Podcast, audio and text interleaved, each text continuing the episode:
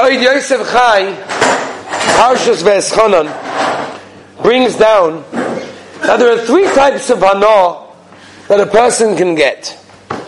There's hana of tam, taste. There's hana of reach, smell, mountainous. And there's the ikar hana, which the Oid Yosef Chai calls eating and drinking. He says when a person leaves the world after 120 years, these hana, most of them are gone, and he lives only with the hana of reach. It's a higher level. But he says there's a level that's even higher than that. And he says that's the neshama that's sustained by seeing the shechina. The hana of re'iyah is even higher than anything, as we've mentioned previously, that the re'iyah, the sight that a person sees, and that's why the eyes in Chazal are the most delicate and sensitive organ of the body simply because they are the most sensitive. They penetrate right into the neshama. And that's why a person has to be ultra careful when it comes to the inyan of the inayim. Some Saifa, when he talks about the inyan of Yitzias Mitzrayim, and he says that Klal Yisrael, as we know, went through a terrible Nisayin right before the Gula. Says the Heilige Chasam Sofer, an unbelievable Yesoid. Says the Chasam Sofer that just like before Klal Yisrael were taking out of Mitzrayim, mamish, these pouches, the pouches that we're dealing with right now, Ba'ira boy, Klal Yisrael taking out of Mitzrayim. And right before they were taking out of Mitzrayim, had a terrible Nisayin. So too said the Chasam Sofer. The Rabbi Shalom will give us that one last Nisayin before the Rabbi Shem takes us out for the Geula Shlema. And Mashiach and the Binyan Shlishi, the Ezra Hashem will be here, but that we need that final, final test. And that's this test. Just like in Mitzrayim, there was the test of Arayis, of the lowest Madrega, the Mentes Shari Tuma, right before they were taken out. Says the Chasam Soifa, when Klal Yisrael are taken out of the Geula Shlema, we're going to give in that final test, Rabbi Sai. We're holding in the final test. People who say, and I met recently a young fellow who said to me, Rabbi, what does God want from us? And I said, what, what, what are you talking about? So what is the Rabbi Shalom doing to us? He creates all these taivas, all the easy ways to get to the taivas. What does the Rabbi Shalom want from us? Says the Chasam Sofer, he wants to give us that very final test right before he brings the Geula Shlema. Rabbeinu Yoina says on the Mishnah Pirkei Avos in Parak Aleph, Mishnah Hey, Al Tarba Sicha Ma'isha, or Bottle Medivrei Torah, says Rabbeinu Yoina on that Mishnah. He says because the Machshava of Torah and the Machshava of women are two different Machshavas. Says Rabbeinu Yoina, it's not shaykh that the lane can be soivel, both of them. Rabbi say you have to choose. Do you want a life of tests in Yonah Arayas, these machshavas, or do you want a life of Torah? Abu Rabbeinu Rabbi tells us clearly it's not shaykh for a person. The lave is not soivel, both of them. You can't just have a little bit of this and a little bit of that. It doesn't work that way. You have to choose. Ultimately, the choice is yours, but ultimately, it's going to be your choice and it's that final test. Just imagine you have a chassan. He's been waiting to get married. He got one of those countdown clocks. As soon as he got engaged, when they knew the time of the chuppah of the chasana, and he pressed the button and bang, he knows exactly how many days, how many hours, how many minutes, how many seconds until that chuppah. He's so excited. She's excited. They both go shopping for what they need. The house is ready. The clothing is there. The hall, the band, the caterer. Everything's been organized. Everything's there, everything's ready to go. Can you imagine? The chassan walks into the yichud room straight after the chuppah. The mum's in the yichud room. That moment, they're in the yichud room. And he says, just, just give me, just give me a second. I need to take. I must check the latest scores of the sports game. Right, the, the Super Bowl. I, I, need to check. The, just give me a moment. I'll just a minute. I'm going to check the scores. So, you crazy? You're in the yichud room. You waited all for, this is what you do? Are you crazy? Rabbi said we do the same thing. We have the opportunity to be miyachad with the Rabbi Shalom. And we say, Rabbi Shalom, just, just give me a moment. I just need to look at the screen just for one minute. Rabbi said that the test and the decision is ours. Rivka, as we know, was pregnant, and every time, as Chazal, the Torah tells us, every time she walked past Mokim Avodah fight. And every time she walked past a Beis HaKnesses, a Beis HaMedrash, fight to a fight. What's the pshat?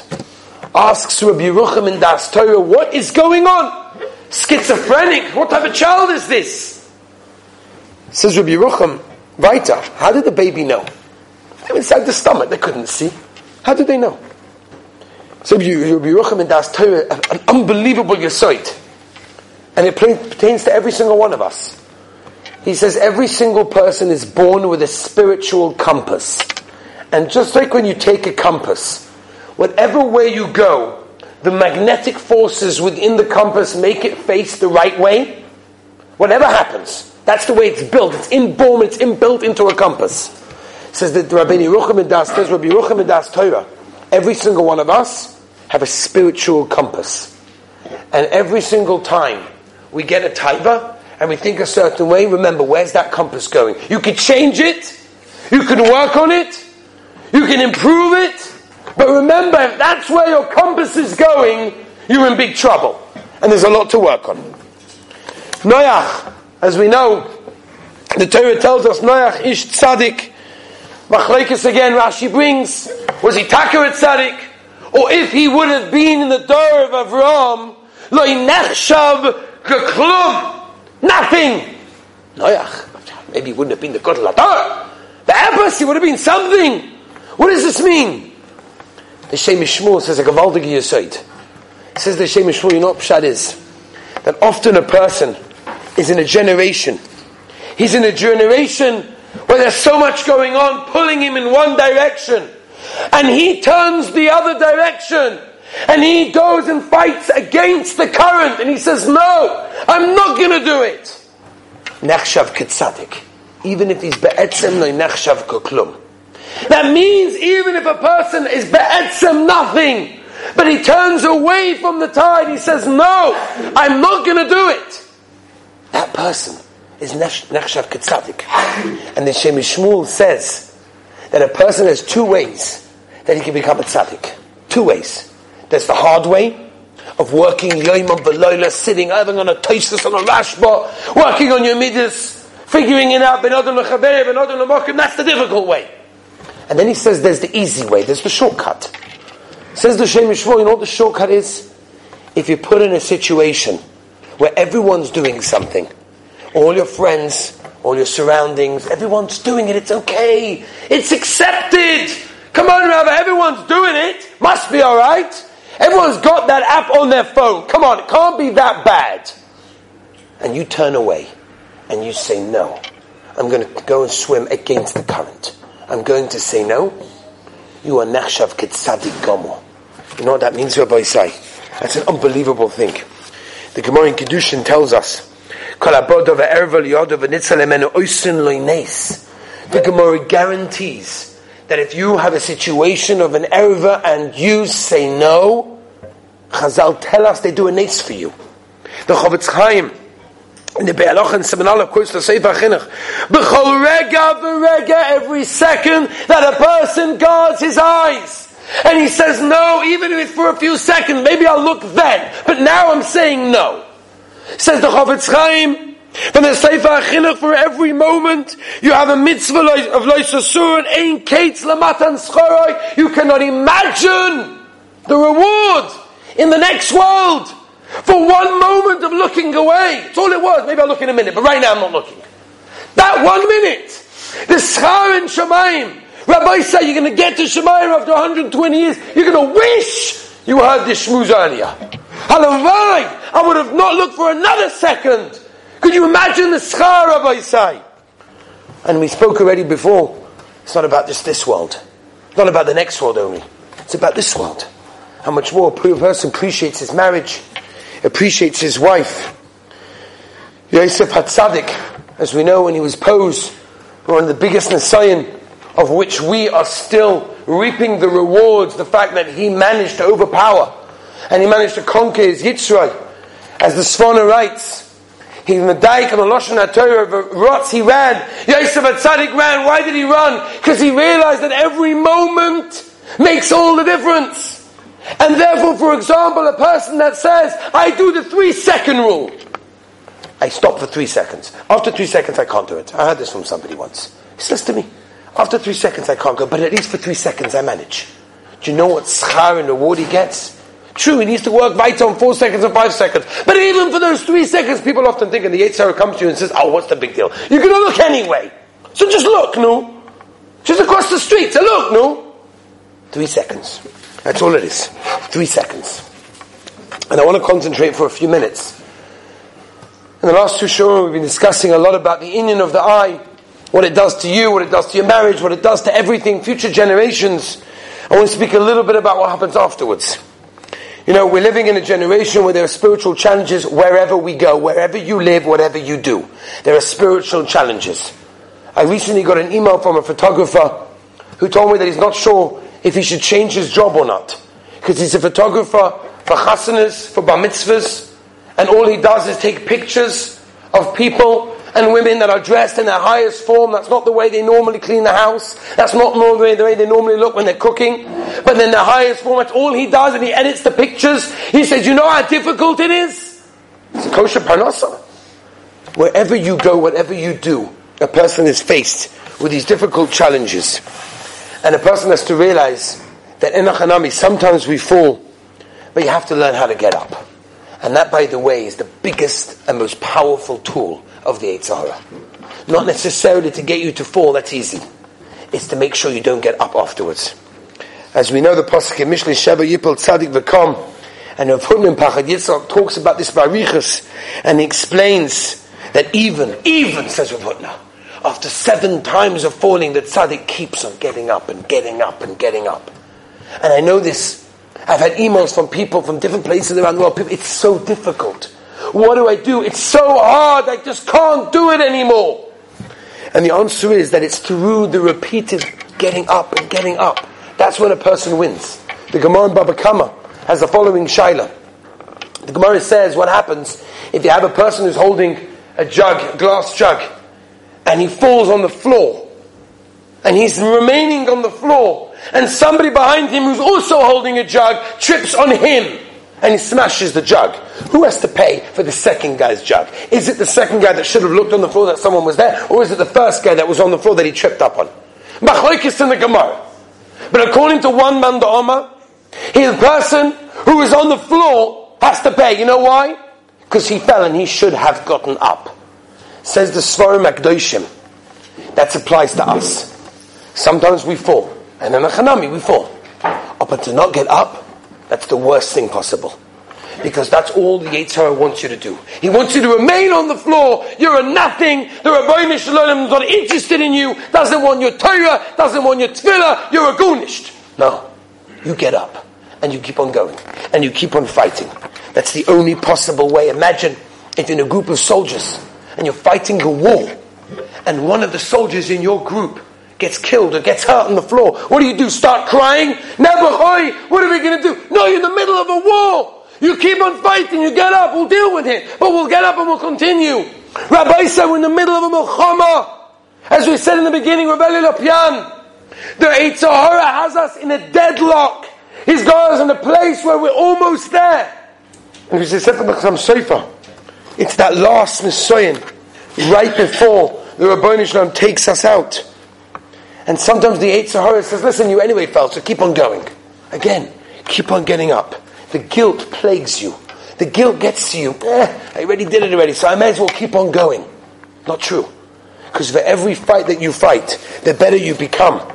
In fact, there was an article written in a journal for medicine called Level Up, a brain, stra- a brain, a brain-based strategy by Andrea Samadi in October 2015. And she writes that it was shown that if a person refrains from addictive behavior for 90 days, then it, a person becomes much easier to stop the addictive behavior through these patterns. How interesting is that? But Chazal knew this a lot earlier than her and understood. We know this from the famous halach of the Saint Talamota. 90 days causes a person that he's regilis in it. Rabbi said, all you have to do is try. All you have to do is do your ishtalus and try the best that you can. And through that, a person gets the tremendous rewards. A person gets the rewards, and as we said in the beginning, if you remember, the chocolate ice cream that you never tasted will taste so good. A life that you're not a slave to your nisyonis. A life that you're not an eved, you're not a slave to your animal wants of your body. And that you're powerful enough and you're strong enough to say, no, I don't need this to be happy. I don't need this to give me pleasure. I can open up a rashba and get pleasure. I can get pleasure from other things. I don't need this. But the Yitzhak tries. And try he's going to continue. The Gemara in Sukkah, Mischadish, B'chol Yoim V'yoim.